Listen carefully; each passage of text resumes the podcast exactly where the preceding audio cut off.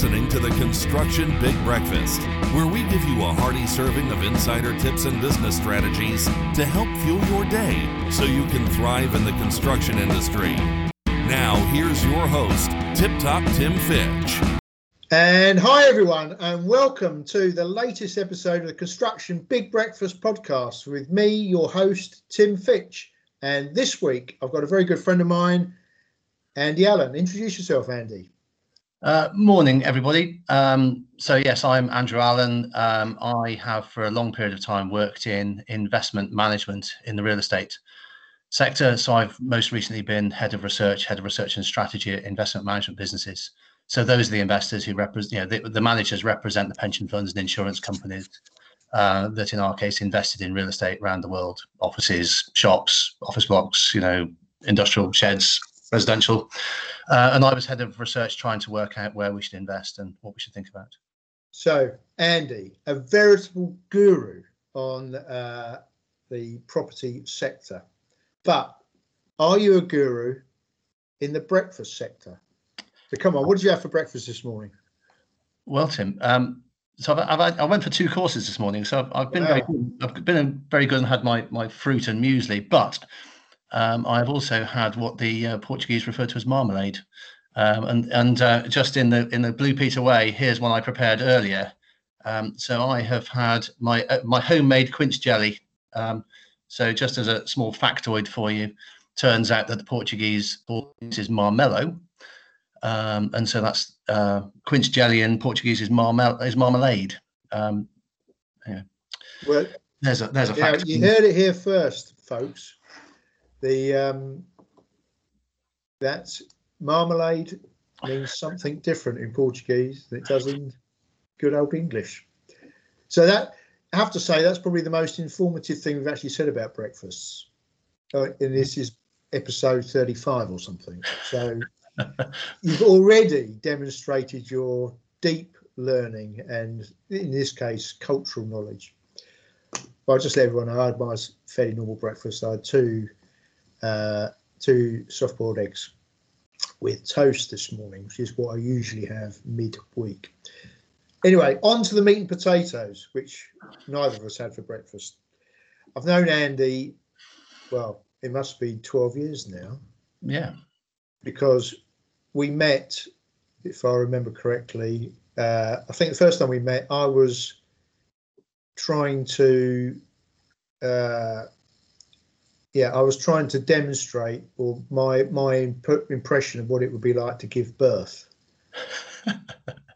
because we, we, were at antenatal cl- class, weren't we, with our wives and a few other right. people um, in Chesham all those years ago.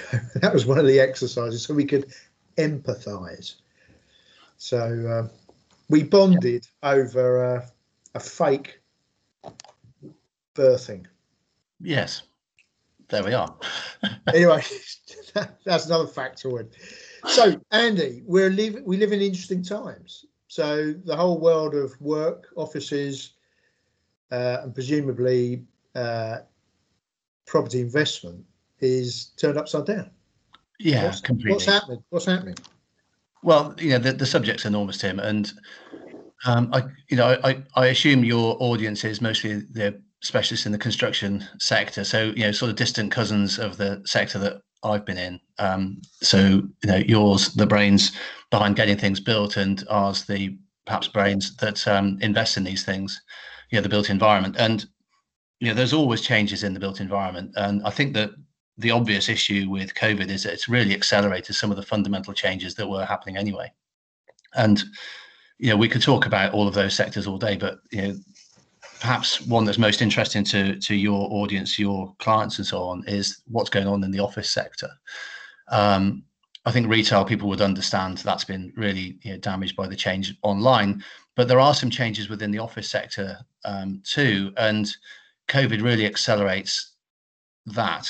Um, and I think you know what we probably should talk about is the you know the the risks that that creates in this market? And you know is it bad? Is it good? Is this the end of offices as we know it? You know how do the uh, employers you know think about this? How do they marshal their troops to do the things that everyone wants them to do? Um, you know, the long and the short of that is there's a great deal of change right now. And at this point in time, the short term, we don't really know yet quite what the impact this will have on values. Now, valuation is not perhaps the most interesting science, but it's going to really matter ultimately to your audience because you know the value, the worth of these buildings that people invest in, you know, ultimately will drive the business that becomes you know that is the construction industry. Of course, if people aren't, you know, if these offices are not worth as much pe- as people first thought, or if the risk around these investments is changing, then that will alter the investors' appetite for these buildings.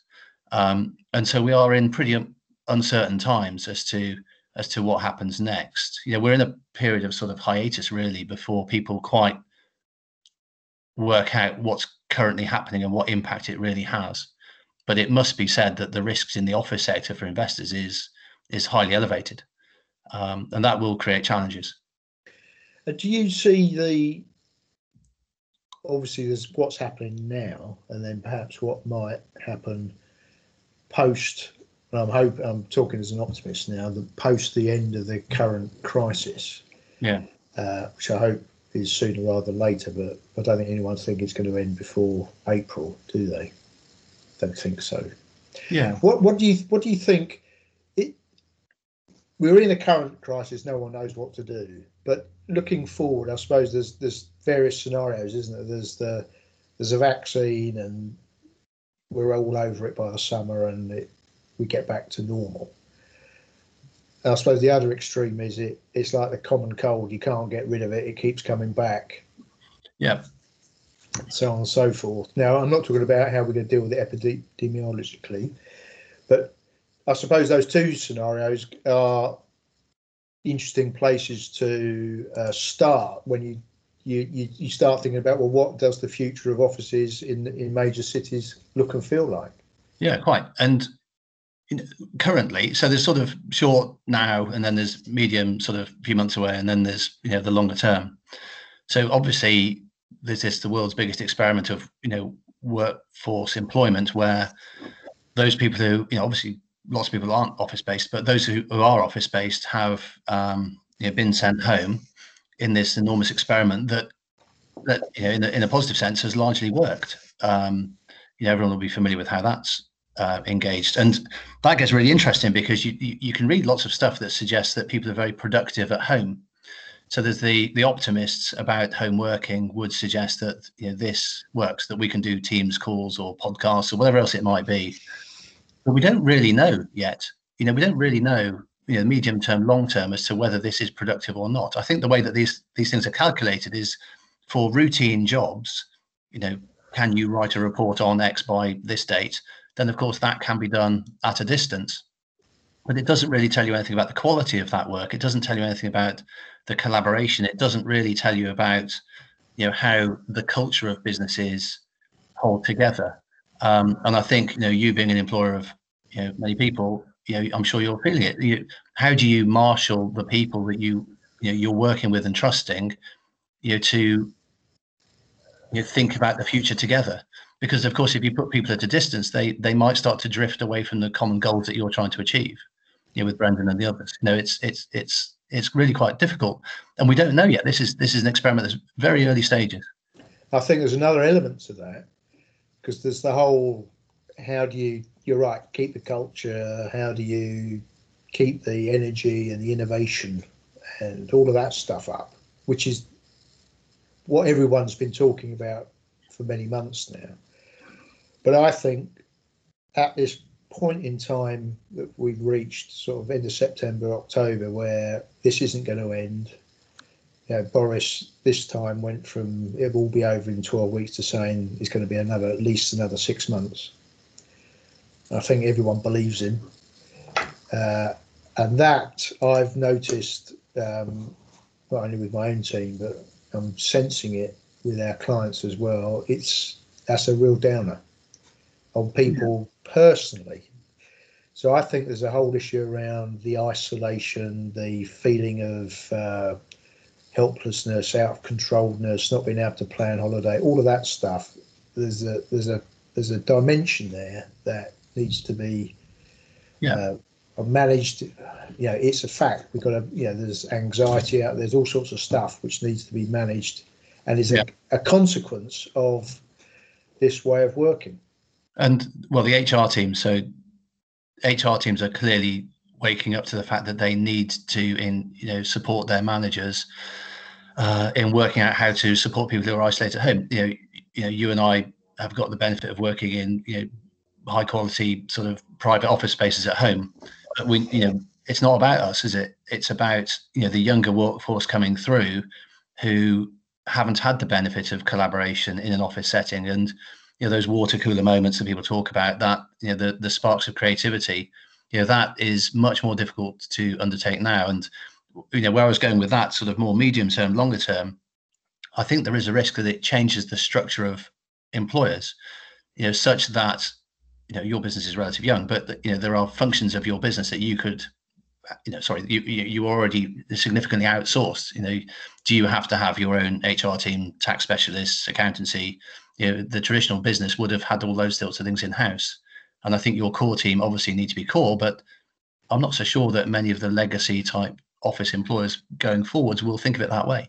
You know if you've if you've trusted people to be at home which was always the risk then maybe you can just trust an outsourcing company. Know maybe the corporate structures change and, and why I say that from an office investment perspective is it could change the the nature of the headquarters buildings, for example. It could change the way that um, major employers think about their staff. If you've already trusted them to be from home, well, as I say, maybe they're outsourced. Maybe that changes the you know the demand for these enormous HQ buildings.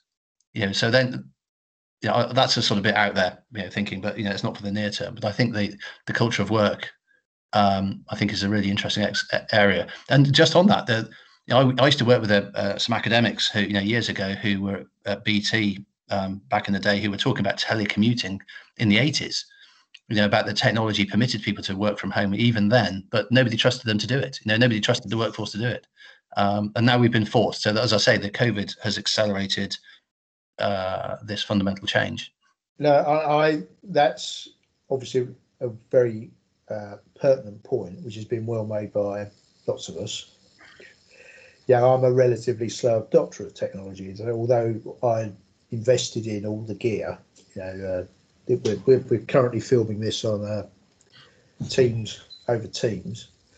Um, I had resisted myself using Teams meetings, and I insisted that all my staff went to see their clients, and I, in a, in a sense because the ex- clients accept, expected it. So we we used to spend a lot of time, a lot of money, all of our teams going around the country, uh, attending meetings with the clients as part of doing our work.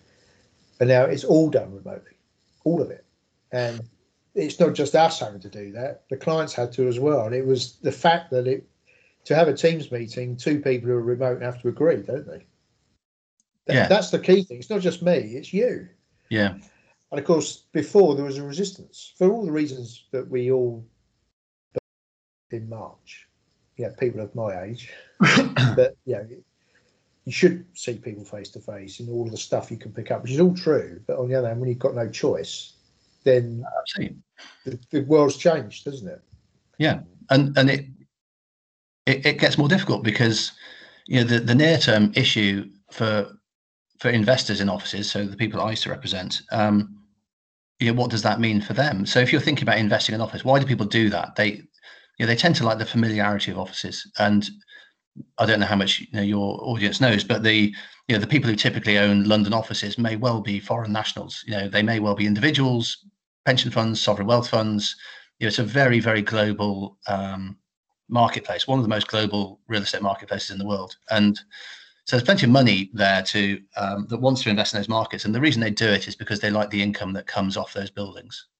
Um, you know, it's it's very well. They believe it's very stable over the long term. It's actually one of the more cyclical markets. It always has been.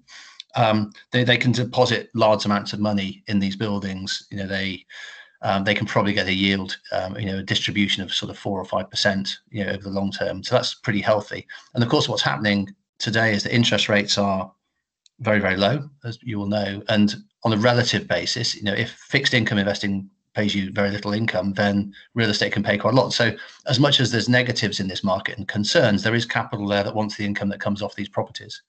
But the problem is what comes next, because you we all know that people um, you know that there are obviously space standards and uh, conditions within these office um, workplaces that have to be met. You know, i.e., we need to be socially distanced at work as well as uh, in places of leisure. And so, there's a really interesting fundamental there too, because the, you know, the trick for investors over the last few years is to to less space. So the space density, i.e., how many workers you can get in a square meter, has you know has been compressed. So the new towers may be eight square meters a person, but in the 80s and 90s when I first started working, they might be 20 square meters. So you could get two or three times as many people into the same amount of space. Well, COVID's clearly turned that on its head. Um, so if you now need, you know, if you now need more space per worker, then of course the effect of that is that the cost per worker of the floor space is more. So it's gone up, whereas it was falling for 15 years. so not only has it gone down, not only you know, do you have uh, more space per worker, but the flexibility that the occupier wants is going to be much greater because they're not entirely sure what happens next. So they want, yeah, they won't want to sign long leases. You know, 20 year leases, you know, are, relatively uncommon now. It's more like a five or 10 year lease. And so with shorter leases, more cost per worker, probably more cost per worker of the operation of the building as well, because you know I'm no expert in the um, you know the the sanitization and so on but there are cleaning techniques that will be required that will be mod there will be moderations in the in the place that are required you know whether there's screens or something else um, so that ultimately means that operating these offices is more expensive as well so you've got shorter leases you've got more cost per worker of operating the desks you know just the physical amount and then also costs of running it and that risks more depreciation and obsolescence so what that means in investment language is the the risk premium of investing in offices is going up now, that's not to say offices are necessarily a bad investment. It just means that investors need to be much, much more careful, and you would expect values to shift. Yeah, I, Have to say, I'm talking about our own situation now. We've made our uh, office COVID secure, uh, and that means all the stuff you've said, Andy, which is uh, we've got screens, we've got extra cleaning, we've got hand wash gels, and all the rest of it. Plus, we've got a protocol to reduce the occupancy at any one time. We've got a self-developed app, so we can manage all of that stuff. But so, but what that you're quite right. Even in our office, and you've been to our office, which is not densely populated in terms, you know, there's plenty of space for every person. Even that, we've had to uh, limit how many people can be there at any one time. Plus, what we've now noticed is, and of course we're still in a semi-lockdown, is that people are interacting much more as we are exactly as we speak, talking at a computer, and the acoustics in their office don't work. Okay, interesting. Because if you've got more than one person talking, it doesn't work. So we need to now that might there might be a technological uh, way of dealing with that, having a more sophisticated headset with noise cancelling and all of that stuff. That might help. Special microphones, but it's the fact is people have got used to uh, working in a spare bedroom, or you know, if you're lucky enough to have a spare room in your house with the door closed or open, depending on the temperature and who else is in the house. You can do that but in the office, it doesn't work. And so, although we, you've been to our office, we, we've spent a lot of money having it all fitted out. It was all fitted out for the old way of working. And now it needs rethinking. Now, if ours needs rethinking, I expect most other offices will because they're set up for a particular way of working, which has changed now. Yeah. But so, yeah, some people in our case can work from home most of the time they're going to want to go in the office occasionally. We want them to. We want them to have be able to collaborate face to face when it's safe to do so. Uh, but that the office shape and style of the office will change. It needs to. Yeah, and as you say, that's the case for everybody, and I, don't think that's necessarily all bad. The the senses I'm getting are that um, smaller suites, smaller office buildings are actually holding up relatively well. Um, you know, smaller companies quite happy to occupy as, as as you do. But if you think about some of the, you know, the market is not all the same. No, by no means are all offices the same. But if you think about some of the towers that have been built in the last few years in the city, um, you you really have to question how that works now because they how do you get the people up you know the 15 20 30 stories whatever they are? Um, you know the capacities of the lifts won't be quite right. Um, it really changes the efficiency of those buildings. Um, that's not to say people don't want to work in offices. It's just to say that that is much more difficult. It, it would suggest that you know lower rise buildings where people are more able to walk up the buildings you know less plant and machinery in them more flexible space that that market would hold up better. And you know the bit we haven't talked about you know we both live in the suburbs but people aren't confident about uh, using public mass transit to get to places of work. So you know we were in the west end last week and i've been in the city recently and it's very very quiet. Um, yeah. and understand until that's sorted out people are not going to want to go to those locations which of course exacerbates this issue yeah i mean you're right the I'm agreeing with you. I mean, uh, we both live on the Metropolitan line, which we're lucky in the current circumstances. It's very quiet. It is air conditioned. Um, but if you live, if you're trying to go north south on the Northern Line or even east west on the Central Line, my colleagues who are using that say it's still pretty busy and there's no chance of complying with what we are told is the safe social distancing, whereas on the Metropolitan line you can. You know, you can travel into town even at the old-fashioned rush hour, get on the train at ten to seven, and there won't be anyone sat within two meters of you. Yeah. Um, and even coming back, which is always more tricky, it it still feels relatively safe. It's just unpleasant having to wear that mask. But if you're coming east-west on Central or the Northern yeah. Line, they're telling me it's not as busy as it used to be, but it's not not it's nowhere near as safe feeling. Yeah. So there's an issue there. Um, I don't know about you, Andy, but I, I'm one of those people that even at my you know, in my late fifties now, I I still get excited walking out the door in the morning and walking to the station, getting on the train to go into London because it's it's exciting. Well, uh, except is. it was. Now it's. Yeah. I'm not too worried about the train journey. I just hate wearing the the mask. I accept you got to. I'm not. I'm not a, a face mask denier. It's just I don't like wearing it. But the buzz is gone. Yeah. The buzz is gone because everyone staying around. Of course, it changes the dynamics of the the whole system. well, and of course, you know, the, the thing I know really well is TFL. Of course, the finances of TFL are shot because since 1975 they've had seven percent passenger growth until last year, actually, um, year on year, and now there's no, yeah, you know, it's losing money hand over fist every day because of the well, ridership down in 2014, when I was at Aberdeen, we wrote something called "How to Invest in Global Winning Cities," um, which was about that sort of observation, really. And uh, I was I was writing about why is it that global investors are obsessed by offices per se, and there's good reasons why they should invest in offices. Um, but the fundamental point behind that work that we did was to say that there's something special about cities generally, um, and we increasingly, you know, over the last 20, 30 years, have recognised that cities are very sensible places to live, work, have leisure, healthcare is better, education attainment is better, transport infrastructure is better, um, and people tend to forget why values of things in London have risen as much as they have, and the reason being is that the you know, the, the zone around London is constrained by the green belt, and more people wanted to be in the middle of it, and so you would you, the the quip there is that over 10 years London grew by about a million people. Um, so that's 100,000 a year. That's, you know, in, to put that in your mind, that's something like a train full of people arriving in London every week and not going home. You know, it's, it's an extraordinary thing. So, of course, that density, that intensification, was was fabulous. Now, what happens next? Now, the, the reality is that London is quite a young population. It's a very fertile population. It produces lots of kids, and so it's naturally growing anyway. And the, as much as people talk about suburbanization, it's very difficult to do that because there's nowhere to go. because the suburbs are already full.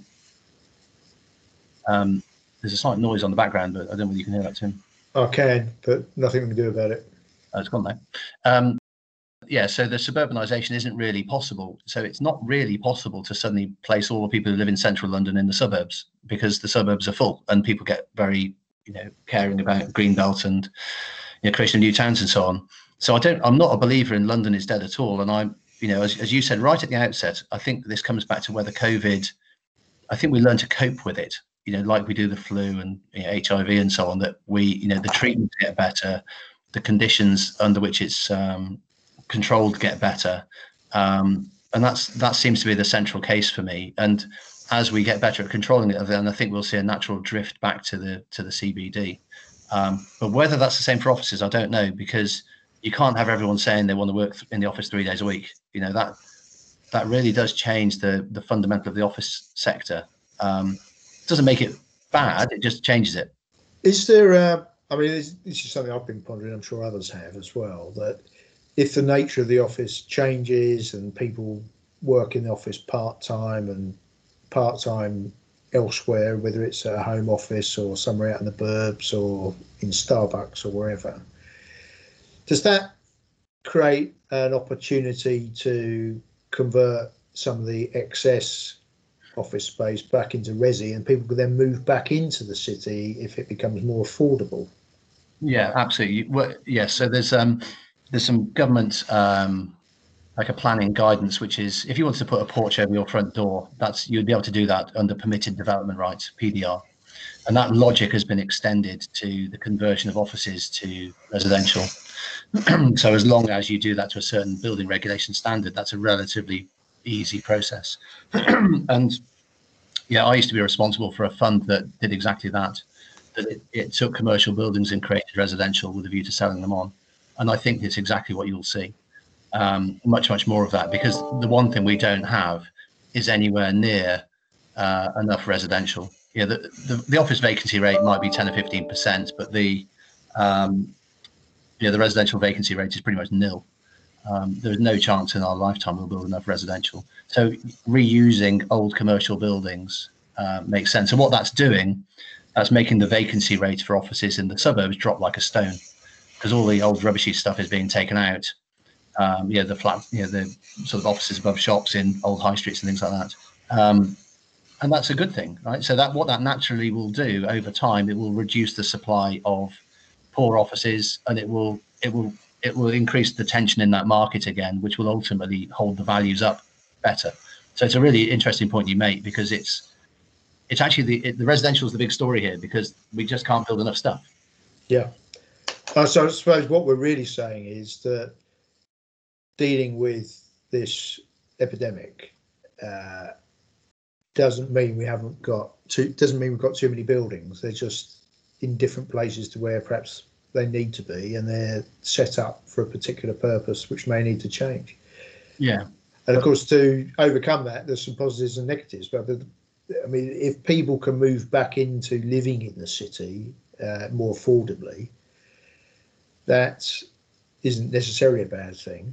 And uh, the fact that these things get repurposed, it, it provides more living space, more flexibility in the city. It, I'm putting a really positive spin on a difficult situation, but I can't help it. That's what I'm like. Well, yeah, I think that's right, but it, it, it won't be like that in sub sub markets of London.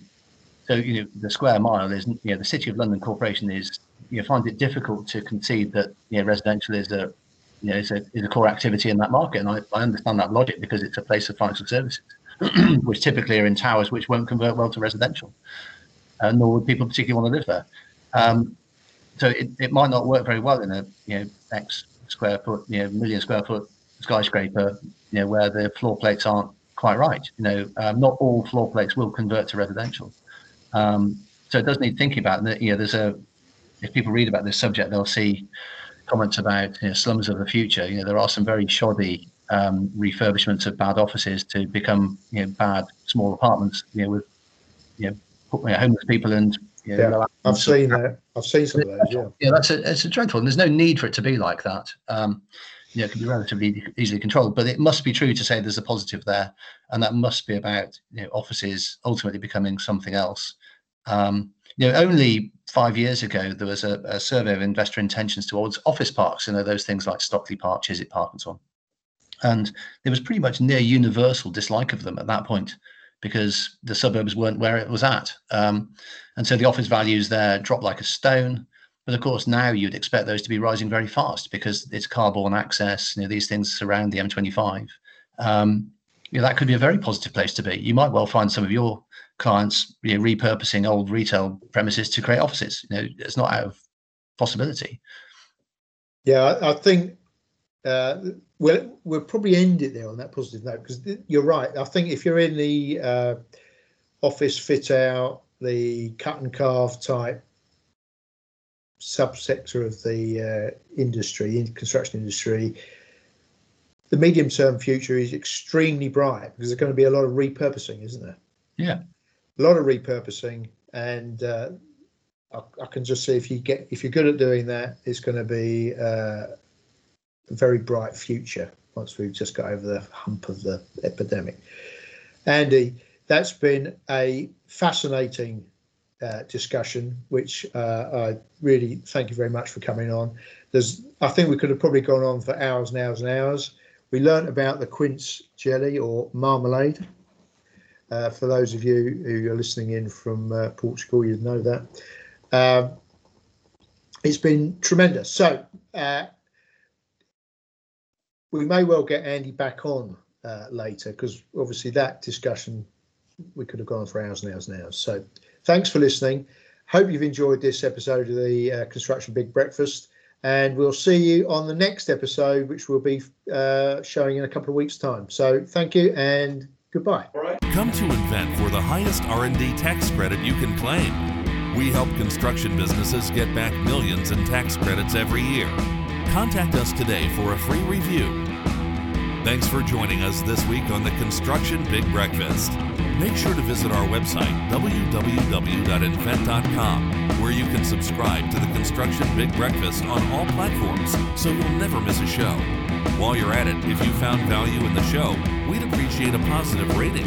Or if you'd simply share it with a friend, that would help us out too. Be sure to tune in for our next episode.